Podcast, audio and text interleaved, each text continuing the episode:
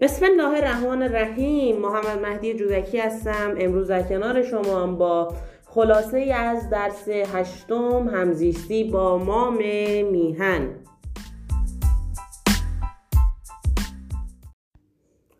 قبل از اینکه بریم سراغ درس هشتم می‌خواستم چندین تا نکته رو عرض بکنم. اول از همه این که این درس به خاطر اینکه حجم زیادی داره و وقت گیر خواهد شد تمامی مطالب رو به صورت خلاصه جمع کردم و خواستم که تمامی مطالب رو به صورت خلاصه و اکثرا مطالب دشوار رو به شما ارائه بدم. درس هشتمیم. درس هشتم عنوانش هست همزیستی با مام میهن. این درس نصرش ساده و امروزیه. نصریه که بیشتر نویسنده ها ازش الان دارن استفاده میکن وقتی که بخوایم این درس رو بخونیم وقتی که بخوایم مقصودمون یعنی اون هدفمون رو به شنونده انتقال بدیم از روانخانی این درس باید به لحن خاصی بخونیم یعنی چگونه لحنی؟ لحن میهنی چرا لحن میهنی؟ به خاطر اینکه این درس محتواش وطن دوستی رو به ما آموزش میده. ایران عزیز از گذشته تا به امروز حلقه اتحاد بین قومیت ها و نژادهای مختلفش دوستانه و برادرانه بود و حلقه اتحاد محکمی در کنار هم داشتن. در ایران هر جای ایران برید قومیت های مختلف رو می‌بینید. رهبر معظم انقلاب اسلامی در رابطه با این موضوع سخنانی فرمودند که به اون خواهیم پرداخت در ادامه درس. جنوب ایران بریم عرب می‌بینیم شمال ایران بریم شمالی می‌بینیم شرق ایران بریم یه قوم دیگه می‌بینیم غرب ایران بریم یه قوم دیگه می‌بینیم. ایران عزیزمون ما در ایران عرب داریم ترک زبان داریم لور زبان داریم کرد داریم. بلوچ داریم شمالی داریم عرب داریم ارمنی داریم. اینها همه و همه زیر ایرانن. اینها همه ایرانی هستند چون که دارن در ایران زندگی می‌کنند و در ایران به دنیا آمدند.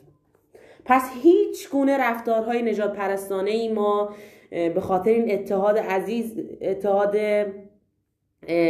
بسیار محکمی که در داریم ما ملت ایران هیچ گونه رفتار نجات پرستانه ای با همدیگه نداریم و نخواهیم داشت. خب بریم سراغ کلمات دشوار درس. امیدوارم که خوب باشه با. تپنده. تپنده یعنی بیقرار لرزان جنبان. میبالند. میبالند یعنی رشد می‌کنند. آوند. آوند چیه؟ آوند لوله های باریکی در ساختمان گیاهان که در آنها مایات غذایی برای تغذیه سلول ها جریان داره. لوله های همون لوله های باریکیه که تو ساختمان گیاهان مایات غذایی برای اینکه تمامی سلول ها تغذیه بکنن وجود داره. یکتایی یگانگی یکرنگی. گرامی گرامی گوهر. گرامی گوهر یعنی چی؟ گوهر یعنی مروارید. گرامی یعنی چی؟ گرامی یعنی ارزشمند. معنی گرامی گوهر یعنی مرواریدی ارزشمند. یک نوع ترکیب وصفیه. مقلوب است. توی مغلوب است. منظورش چیه؟ هممون با کلمه مغلوب آشنایی داریم. اینجا مغلوب است. گوهر گرامی رو میگه. مغلوب است. همتایی. همانند. همانند بودن. نظیر بودن. گرانمایه. گرانمایه یعنی با ارزش گرامی. مام تو درس هست همزیستی با مام میهن. مام یعنی چی؟ مام یعنی مادر مخفف شده است که معنیش میشه مادر.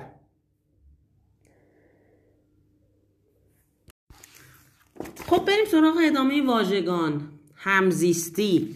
همزیستی یعنی چی؟ هم یعنی کنار هم بودن. زیستی یعنی زندگی کردن. به طور کلی بخوایم معنیش بکنیم این واژه را یعنی زندگی کردن در کنار هم با همکاری و ارتباط متقابل با یکدیگر.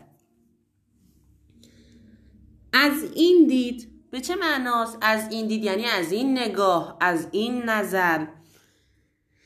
از این دیدگاه.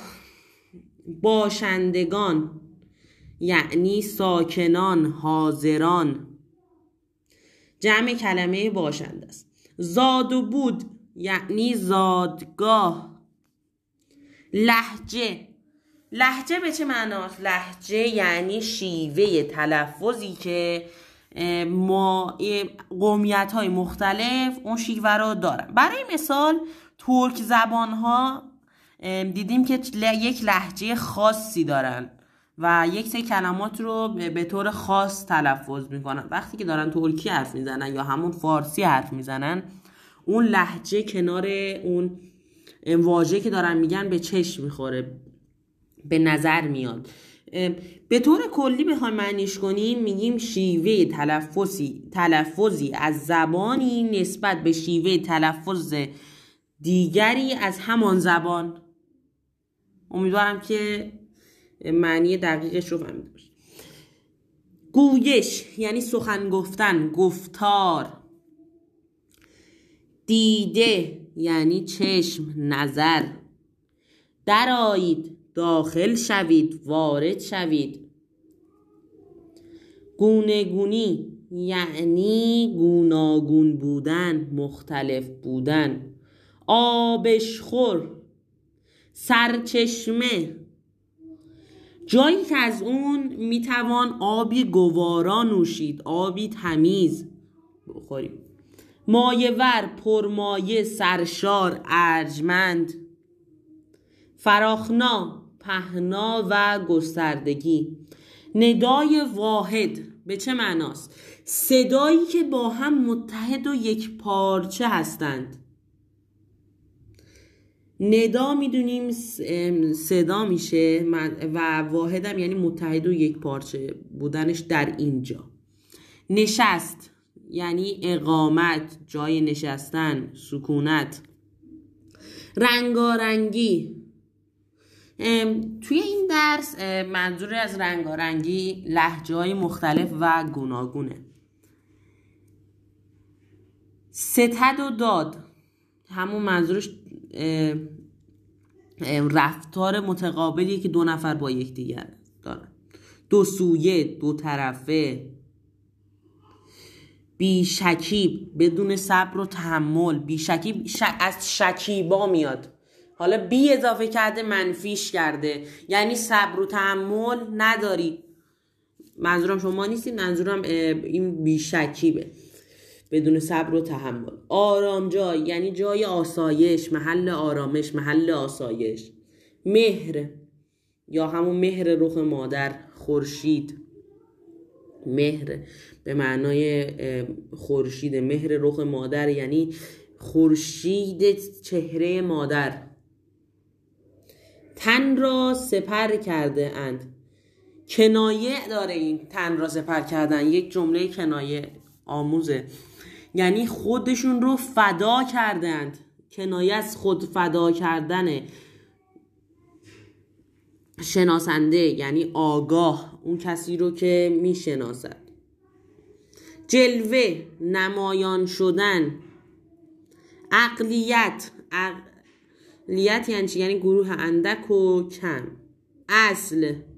پایه و اساس. توی این درس گفته ایرانی بودن اصل است. یعنی ایرانی بودن پایه و اساس ایرانی بودن از قبل. که دقت کنیم می‌فهمیم که منظور از ایرانی بودن اصل است یعنی چی؟ اصل خودش یعنی همون پایه و اساس یا قانون. شهروند اهل یک شهر یا کشور بودن. فردی که در یک شهر زندگی می‌کنه. مثلا منی که ساکن تهران هستم به من میگن تو شهروند تهران هستی. یعنی تو ساکن تهران هستی.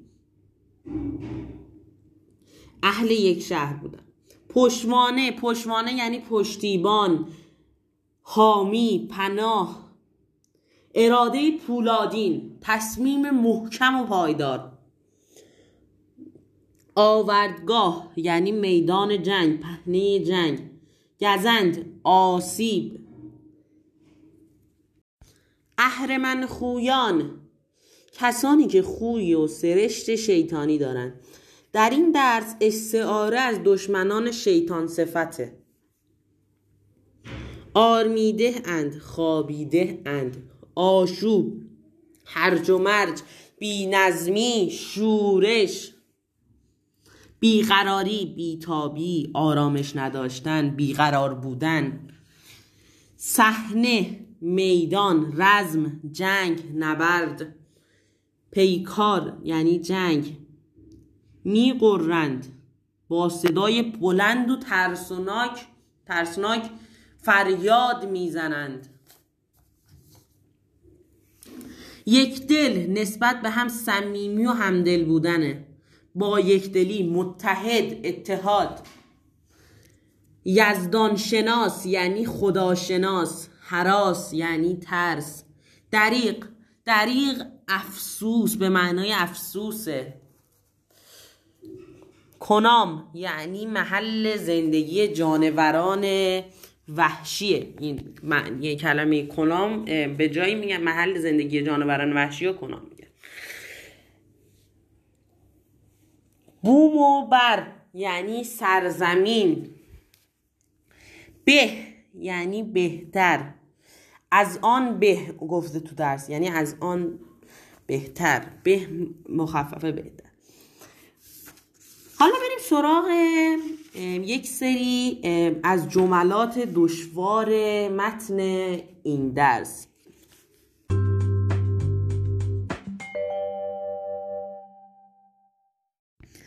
خب با کلمات این درس یا واژگان این درس آشنا شدیم با محتوای این درس آشنا شدیم.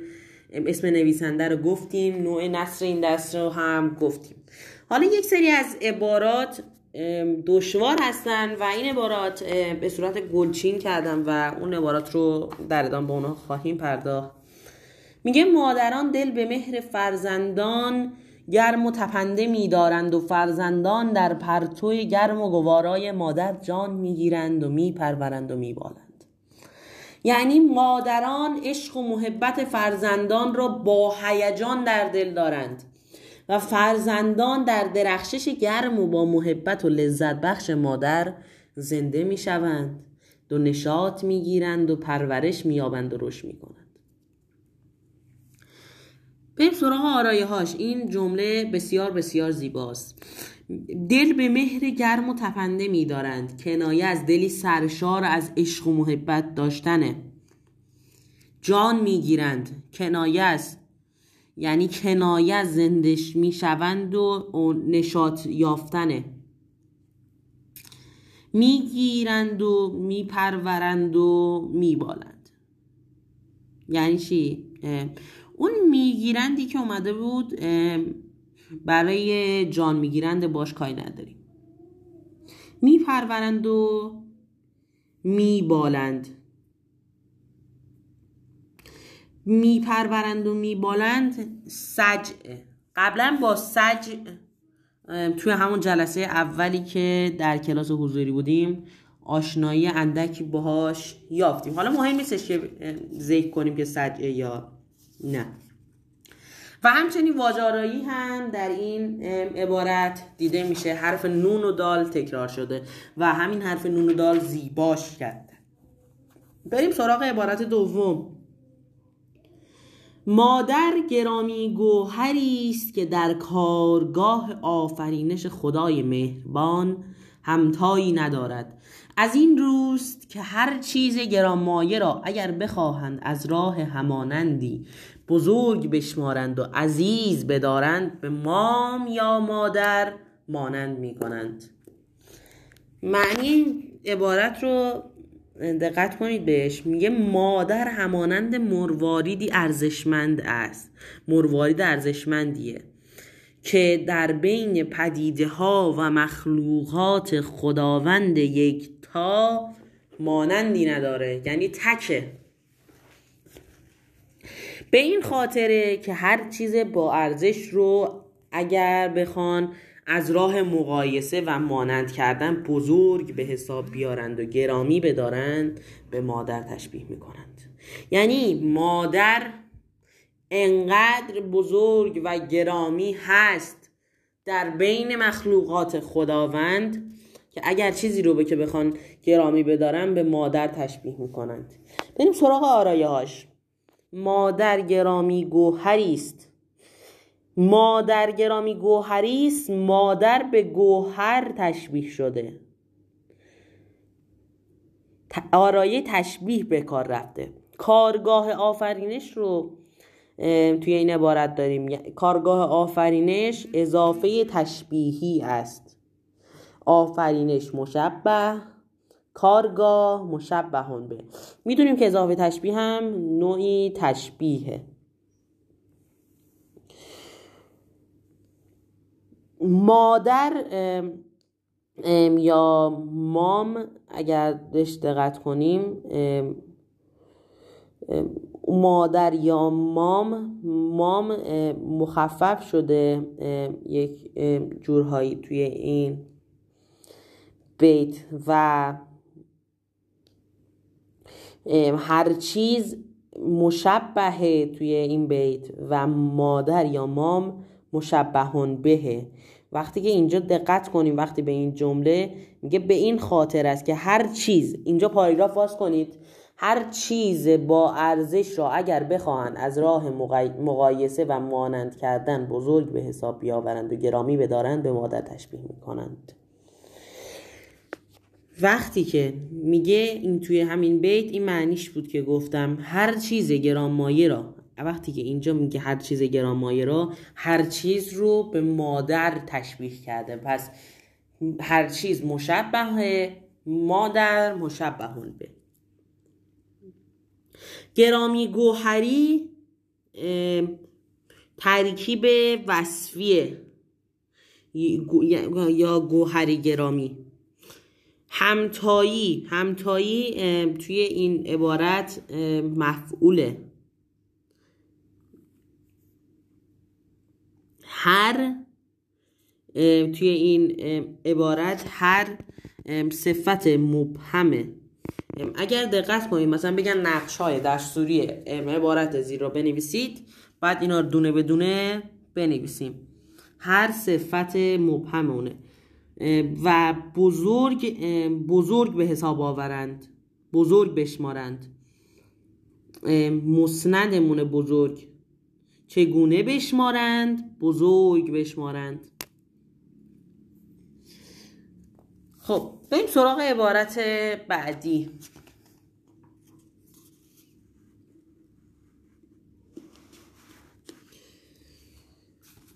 در چشم میهن همه فرزندان این آب و خاک زاد و بودشان و ریشه وجودشان در خاک اینجاست. یکسانند و هیچ رنگ و نژاد و لحجه و گویش و زبانی به دیده این مادر بران دیگری برتری ندارد. چه جمله زیباییه. میگه در نگاه میهن تمام مردم یا فرزندان این سرزمین که زادگاهشان و محل زندگی و اقامتشان در همین جاست یعنی در, هم در ایران ماست ارزش یکسان و برابری دارن و از نظر این مادر مادر منظورش میهنمونه. هیچ کس به خاطر رنگ, رنگ پوست یا قوم و نژاد و نوع زبان و شیوه سخن گفتن بر دیگری برتر نیست. توی اروپا یا آمریکا قاره آمریکا و اروپا مخصوصا کشورهای اونور آبی رفتارهای نجات پرستانه وجود داره و یکی از مشکلات بزرگ اون کشور هاست که خدا رو شکر خدا رو شکر در ایران عزیز در, مل... در سرزمینمون ایران هیچ گونه از این رفتارها وجود نداره. نمیگیم که تو سیاهی من سفیدم. پس من از تو برتری دارم. من به سبک تهرانی حرف می‌زنم تو داری ترکی حرف می‌زنی. لحجه ترکی داری لحجه خاص ترکی رو داری. پس من از تو دوباره برتری دارم.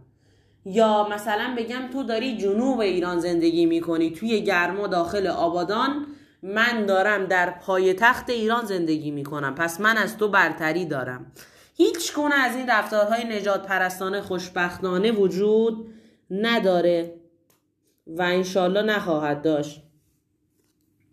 بریم سراغ آرایه هاش چشم. منظورم هم چشم میهنه.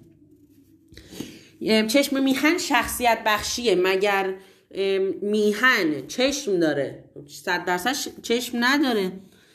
چه به خاطر همین شخصیت بخشی حساب میشه.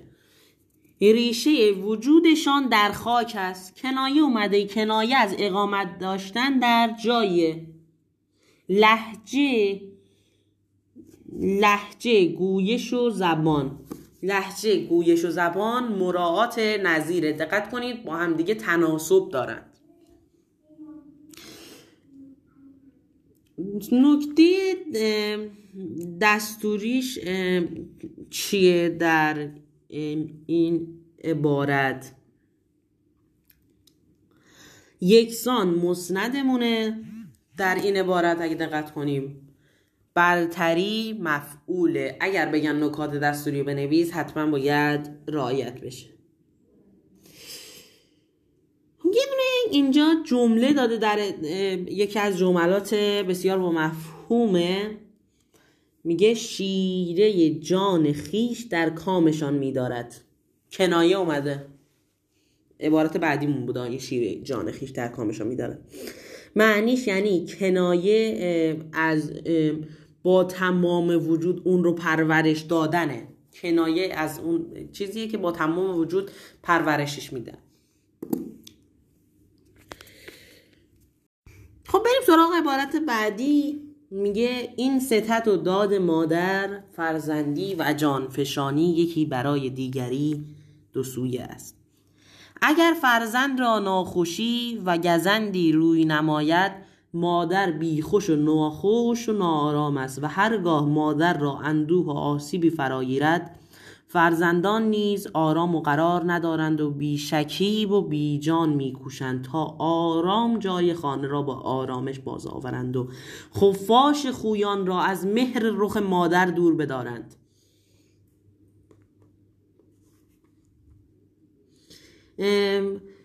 امیدوارم معنی این بیت این عبارت واضحه و خیلی راحت میشه. به مفهوم کلیش رسید. بریم سراغ آرایه هاش چون که این بیت آرایه های زیادی در این بیت به کار رفته. این بیت این عبارت این عبارت ببخشید میگم بیت. این عبارت به کار رفته این عبارت رو جزء عبارت دشوار قرار دادیم. جانفشانی کنایه از خود فدا کردن فدا جانفشانی بر یکی برای دیگری تو.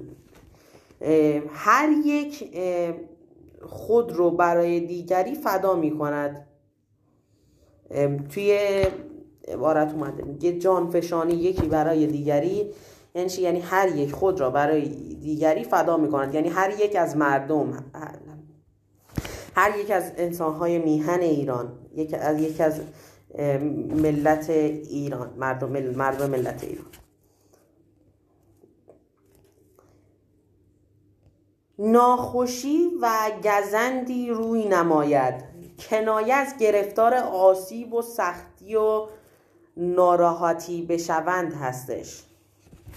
ناخوشی و گزندی روی نماید یعنی کنایه از گرفتار آسیب و سختی و ناراحتی بشوند هستش. توی این درس کنایه زیاد اومده و به طور غیر مستقیم خیلی از حرفا رو زده. بیخیش کنایه از بیقرار و ناآرام بودنه. به جان میکوشند. کنایه از با تمام وجود تلاش کردنه. خا... خفاش خویان. کسانی که خوی و ویژگی مانند خفاش دارند رو میگن خفاش خویان. منظورش همینه خفاش خویان. گفتم بدونید. رو مهر رخ مادر. مهر می‌دونیم یعنی خورشید. توی معنی واژگان این واژه رو معنی کردیم. مهر رخ مادر اضافه تشبیهیه. روح یا چهره مادر مشبهه مهر مشبهون بهه. مهر به مادر مادر به مهر در اصل تشبیه شده. یک نوع اضافه تشبیهیه که می‌دونیم اضافه تشبیه هم خودش یک نوع تشبیه. پس یعنی چی؟ یعنی مادر به خورشید تشبیه شده. رخ مادر به مهر یا خورشید تشبیه شده. یعنی رخ مادر همانند خورشیده. یعنی تابان و چگونه بگم؟ نورانیه. منظورش از این تشبیه اینه. بریم سراغ آخرین کنایه که توی این عبارتی که خوندم. خفاش خویان را از مهر رخ مادر دور بدارند. کنایه از دشمنان را از میهن خود دور, خود دور کنند و شکست بدهند هستش. این جمله که گفتم. خفاش خویان را از مهر رخ مادر دور بدارند. خفاش خویان یعنی دشمنان مهر رخ مادر یعنی منظورش میهنه. دور بدارندم که یعنی شکست بدن دور کنند. پس یعنی چی شد؟ کنایه دشمنان را از میهن خود دور کنند و شکست بدن. بریم سراغ عبارت بعدی. یک جمله است. دشمنان را انگوش به دهان گذاشتند. خیلی به کار میاد این جمله و گاها شنیدیمش.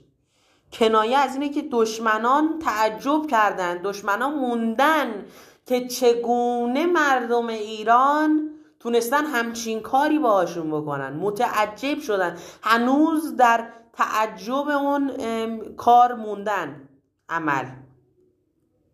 یعنی سرگردان شده اند. یک صدا چنان شیر میغرند. یک صدا یعنی یک پارچه و متحد. مانند شیر خشمگین فریاد بلند می‌کشند. خودتون فهمیدید این بیت منظورشه چی رو دیدیم که واقعا قررش طول بلندی داره و وحشتناک کی داره. و اینجا مردم رو ما به شیر میغرند تشبیه کرده. آرایش آرایش چنان شیر میقرند یک صدا چنان شیر میقرند یعنی مردم ایران چنان شیر میقرند تشبیه اومده. مردم ایران رو مردم رو به شیر تشبیه کرده. شیر میقرند خب بریم سراغ معنی بیت ها همی خواهم از کردگار جهان شناسنده آشکار و نهان. همی خواهم از کردگار جهان یعنی از خداوند جهان که بر همه چیز آگاه است می‌خواهم شناسنده آشکار و نهان. معنیش کردیم همی خواهم از کردگار جهان آرایه هاشیه تو این درس با آرایه تضاد آشنا خواهیم شد. آشکار و نهان تضاده. یعنی چی؟ یعنی نهان و آشکار معنیشو میدیم آشکار یعنی چیزی که آشکاره واضح معلومه. نهان یعنی چیزی پنهانه. خب اینا مخالف همن اگه دقت کنیم. پس چی هن؟ تضادن. جهان و نهان. نکنید جهان و نهان جناسه. نکات دستوریشو بگیم. این بیت چند تا جمله است؟ اول از همه این. بیت چند تا جمله است؟ فرمول جمله چیه؟ تعداد فعل رو بشماریم. بعد از اون فعل هایی که پنهانند. در این بیت. بعد شبه جمله شبه جمله چی بود؟ ندا و منادا. وقتی که میشمریم می‌فهمیم که این بیتمون یک جمله ایه. نهاد که من هستش مفهوزه. همی خانمم مزاره اخباریه. اخباری. بیت دوم. که باشد زهر بد نگهدارتان همه نیکنامی بود یارتان. چه کسی باشه که از هر گونه بدی ها و گزند ها محافظتون باشه و همیشه نیکی و خوبی یاورتون است؟ باشه. که باشد زهر بد نگهدارتان. اینجا میگه که از چه کسی باشه که از هر گونه بدی ها و گزند ها محافظتون باشه. همه نیک و نامی بود یارتان. و همیشه نیکی و خوبی یاورتان باد. آرایه ها چیه؟ اگه دقت کنید توی این بیت ها تضاد رو می‌بینید. در ادامه یک سری توضیحات رو هم در رابطه با تضاد خواهم داد. این بیت ها از شاعر بزرگ ایرانم. ایرانمون. جناب آقای ابوالقاسم فردوسی برگرفته شد. بد و نیک تضاد. نیک یعنی خوبی بد یعنی بد. بیت سوم ندایی که ایران ندانی که ایران نشست من است جهان سر به سر زیر دست من است. آیا نمیدانی که ایران جایگاه من می باشد و تمام دنیا در اختیار من است؟ آیا نمی‌دونی که ایران جایگاه منه و تمام دنیا در اختیار منه؟ معنی این بیت میشه. آرایه هاش دست و است جناسه. اگه دقت کنید حرف دال با الف با حرف ا فرق می‌کنه و بقیه واجه ها یکسانن. جناس به کار رفته شده. زیر دست بودن کنایه از تحت اختیار بودنه. جهان سر به زیر دست من است. سر به زیر دست من است زیر دست من است کنایه است. از تحت اختیار بودنه. بیت چهارم. همه یک دلانند یزدان شناس به نیکی ندارن از بد حراس.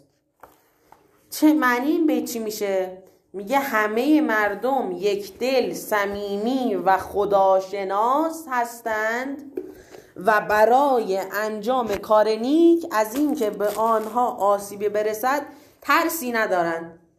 اینا به هممون اثبات شده. 8 سال دفاع مقدس. حرم حضرت زینب سوریه شهدای مدافع حرم شهدای 8 سال دفاع مقدس شهدای انقلاب و شهدای دیگه که مردم ایران همیشه و همیشه وقتی که بخوان یه کار نیک بکنن هیچ گونه ترسی ندارن. از این نمیترسن که آقا من برم جنگ کنم شاید فردا نباشم. پس من هیچ گونه ترسی نخواهم داشت. از جونم نمیترسم. اینکه از مرگ نمیترسم که می‌خوام جونم از بین بره. جون دوست نیستم چون که می‌دونم این کار کار نیک است. بیت پنجم دریغ است که دریغ از ایران که ویران شود کنام پلنگان و شیران شود. کنام معنی کردیم تو واژگان. دریغم افسوس معنیش میشه. جای افسوس است که از, از این که ایران از بین برود و آشیانه و جایگاه حیوانات درنده و وحشی بشه. یعنی جای افسوسه که ایران من از بین بره و تمامی استعمارگران که منظورش همون جایگاه حیوانات درنده و وحشی بشه است. منظورش همون مردمه جای افسوسه که ایران از بین بره و همچین آدمایی بیان در ایران زندگی کنند و ایران رو به دست خودشون بگیرند رو نابودش کنند آرایه ها ویران و ایران جناسه. دوباره ایران و شیران هم جناسه. پلنگان و شیران مراعات نظیره نکنید تناسب دارن پلنگ ها و شیرها. چو ایران نباشد تن من مباد در این بوم و بر زنده یک تن مباد. اگر قرار است که ایران نابود شود از خداوند می‌خواهم که من هم نیست و نابود شوم و هیچ کس دیگری در این سرزمین زنده نماند. یعنی اگر قرار ایران من نباشه من هم نباشم بهتره. فردوسی میگه. آرایه هاش تکرار نونه. واج آراییه. نون تکرار شده. تن و من جناسه بیت هفتم. همه سر به سر تن به کشتن دهیم. از آن به که کشور به دشمن دهیم. یعنی اگر همه برای سرافرازی وطن خود را فدا کنیم بهتر از این است که کشور را تسلیم دشمن کنیم. همه سر به سر تن به کشتن دهیم یعنی اگر بخوایم را کنیم به بیت واج بریم داخل بیت میگه همه سر به سر. یعنی همه دونه به دونه تن به کشتن بدیم بمیریم. از آن به به یعنی مخففه بهتره.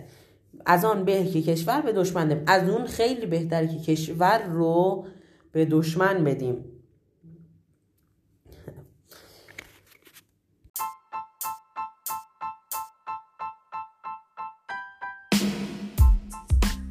خب امیدوارم تا اینجای پادکست سخنان مفید واقع بوده باشه. و در ادامه خواهیم پرداخت به فعالیت های نوشتاری البته قبلش بریم سراغ اینکه آرایه های این درس و اون چیزایی که اون این درس توضیح داده رو تو بخش دستور و آرایه ها توضیح خلاصه بدیم و بعد بریم سراغ فعالیت های نوشتاریش رو. دو سه تا مثال بزنیم و به خوبی اون آرایا رو یاد بگیریم.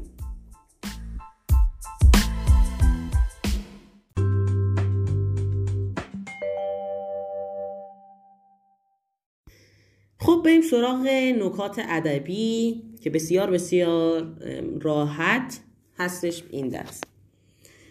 توی این درس دیدیم همی خواهم از کردگار جهان شناسنده آشکار و نهان. که باشد زهر بد نگهدارتان همه نیکنامی بود یارتان. دقت کنید به این دوتا بیت. وقتی که تو مصرع دوم بیت اول میگه شناسنده آشکار و نهان. داخل همین اپیزود توضیح دادم که آرای تضاد به کار رفته. آشکار و نهان با همدیگه تضاد دارند. مخالف همن یک جورایی. رابطه معناییشون برعکس همه. به قادر همین بهش میگن آرایه تضاد به کار رفته. که باشد زهر بد نگهدارتان همه نیکنامی بود یارتان. بد و نیک نیک یعنی خوبی. بد یعنی بدی. بد و خوب مخالف همن. تضاد همن و رابطه معناییشون رو اگر تو بیت دقت کنیم می‌فهمیم. خوشی و ناخوشی یکی را به دیگری پیوند می‌زند. خوشی و ناخوشی متضاد همن تضاد به کار رفته دوباره توی این جمله. خوشی یعنی خوش بودن یا ناخوشی یعنی ناخوش بودن خوب نبودن. ستد و داد مادر فرزندی و جانفشانی یکی برای دیگری دو سویه است. داد و ستد. داد یعنی دادن ستد یعنی گرفتن. اگر دقت کنیم دوازم دوباره تضاد به کار رفته. در بیت ها و عبارت های بالا به ترتیب اگر بخوایم بگیم آواجه های آشکار و نهان نیک و بد خوشی و ناخوشی و ستد و داد تضادن. دو به دو با هم دیگه. معنیاشون رو هم در این درس می‌دونیم که چه هستش. هرگاه دو یا چند واژه از نظر معنایی در تضاد باشند یعنی مخالف هم باشند متضاد هم باشند به آنها واجه های متضاد میگیم. تضاد یک عنصر معنایی هستش و نوع رابطه دو واژه از این دید رابطه معنوی خوانده میشه. یعنی آشکار و نهان و بد و نیک رابطه معنوی خوانده میشه. نوع رابطه دو واژه از این دید. دو واژه. بهرهگیری از این ویژگی یعنی بهرهگیری از تضاد چه خاصیت هایی داره چه خوبیایی داره سبب گسترش دامنه معنا و جذابیت فضای معنایی سخن میشه. اگر دقت کنید میگه همین خواهم از کردگار جهان شناسنده آشکار و نهان. اگر دقت می‌کنیم می‌بینیم که آشکار و نهان واقعا زیبا کرده اون جمله این بیت رو. یا همچنین در بیت دومش که باشد زهر بد نگهدارتان؟ همه نیکنامی بود یارتان. دوباره زیبا شده این جم این بیت. با استفاده از آرایه تزاد به طور کلی آرایی آوردن دو کلمه با معنی متضاد که موجب زیبایی و لطافت سخن میگردد آرایه تزاده تزاد باعث تلاش ذهنی می شود یعنی چرا تلاش ذهنی میشه؟ باعث این میشه که بفهمی کدوم کلمه متضاده. مانند سیاه و سفید. سیاه و سفید رو وقت دقت می‌کنیم فکر می‌کنیم میگیم اینجا سیاه و سفید اومده. میگه آرایه ها رو آرایه های جمله زیر رو بنویسید. مثلا میگه یه دو تا کلمه سیاه و سفید رو توی جمله به کار می‌بره. وقتی که اون جمله فکر می‌کنی میگه اه سیاه و سفید متضاد همن پس آرایه تضاد حتما هست. پس خیلی راحت یاد گرفتیم که آرای تضاد چگونه آرایه حالا اگه بخوام یه ذره بیشتر توضیح بدم تا می‌دونم که شما علاقه دارید به بیشتر یاد گرفتن میریم سراغ مفصل توضیح دادن آرای تضاد. تضاد انواع گوناگونی داره. یک تضاد معنایی. تضاد معنایی مثلا یه مثال بزنیم. مانند روشن و خاموش زن و مرد. در این نوع تضاد نفی یک واژه موجب اثبات واژه دیگریه. مانند روشن و خاموش. روشن و خاموش. زن و مرد. اگه دقت کنیم میفهم. حالا در ادامه هم تضادهای دیگر میگیم تا دقت بشه. تضاد م... واژگانی. اولین تضاد تضاد معنایی بود که از رو اسمش هم معلومه معنا. تضاد واژگانی. با وند منفی ساز و نون دال. با وند منفی ساز ساخته می شود مانند آگاه و ناآگاه. دانا و نادان. بینا و نابینا. اگه دقت کنیم میگه آگاه و ناآگاه. نا اومده. دانا و نادان. بینا و نابینا. پس اینم تضاد واژگانی. سه تضاد مکانی یا جهتی. مانند شمال و جنوب مشرق مغرب. تضاد. تضاد فعلی. مانند فعل برو نرو. فعل امر و نهی به کار رفته. بمان نمان ماند نماند. اینا همشون تضاد فعلی تضاد نمادین هم داریم.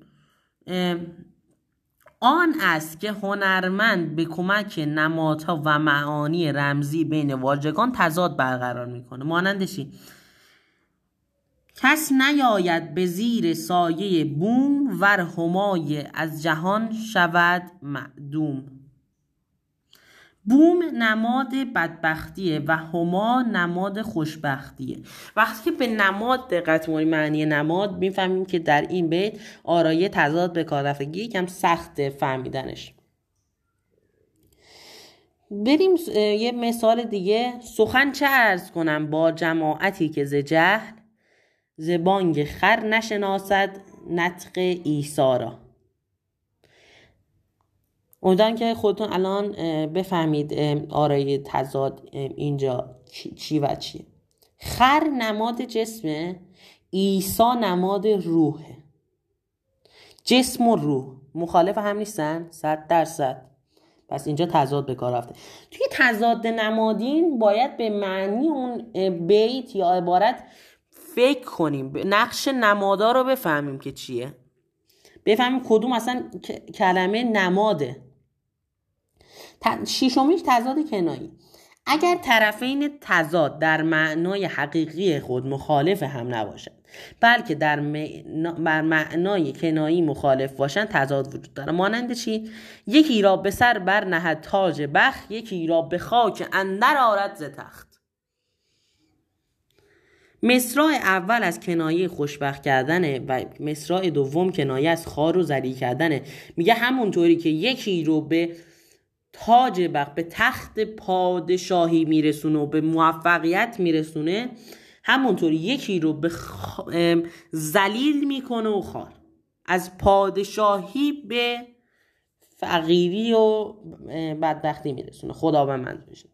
بنابراین چون که مصر اول خوشبخت کردن و مصر دوم کنایه از خار و زلی کردنه توی این بیت تضاد وجود داره. حالا زیاد مهم نیستش به این انواع تضاد دقت کنید اما به خاطر اینکه اطلاعات عمومی افزایش بیابه ذکر شد انواع تضاد. امیدوارم که خوشتون اومده باشه. خب بریم سراغ فعالیت های نوشتاری این درس. بعضیاشون که مهمه. بریم سراغ اول میگه ده واژه مهم املایی از متن دست بیابید و بنویسید. زیاد مهم نیستش. پیدا کنید خودتون بنویسید. دو در گروه های اسمی مشخص شده هسته وابسته و نوع آنها رو بنویسید. میگه فرزندان در پرتو گرم و گوارای مادر جان می‌گیرند. پرتو هستمونه. درست میگم؟ پرتو پرتو. ا پرتو. کنید پرتو. اولین کلمه که ا بگیره هست از پرتو ا. پرتو ا چون ا گرفته پرتو هستمونه. گرم وابسته پسینه. از چه نوع صفتی؟ از نوع صفت بیانی. گوارای مادر. گوارا وابسته دوباره پسینشه. از نوع صفت بیانی. و مادر هم وابسته پسین مضاف الیه. بریم سراغ جمله دوم. در همین دوران دفاع مقدس ایرانیان همه برای وطن تن را سپر کرده اند. همین وابسته پیشینمونه از نوع صفت اشاره دورانه دورانه ای گرفت. اول کلمه که ای بگیره هست است دیگه دورانه هستمونو بس دوران. دفاع مقدس. دفاع وابسته پسین از مضاف و نوع مضاف الیه. مقدس وابسته پسین از نوع صفت بیانی. پیام عبارت زیرا بنویسید. راحت از نظر من و جمله های چهار رو بریم سراغش تضاده میگه جمله و بیت های زیر از نظر رابطه تضاد این واژه بررسی کن و نتیجه بز تا که آخر شو بنفشه سر غفلت در پیش؟ حیف باشد که تو در خواب یا نرگس بیدار. میگه تضاد رو بگو. دقت کردید من تو وقتی که داشتم انواع تضاد رو می‌گفتم گفتم بعضی از تضادها نمادینه. حالا بریم سراغ نماد. بنفشه نرگس. بنفشه و نرگس بنفشه نماد قفلت نادانی جهالت. نرگس نماد ذکاوت باهوشی و غیره.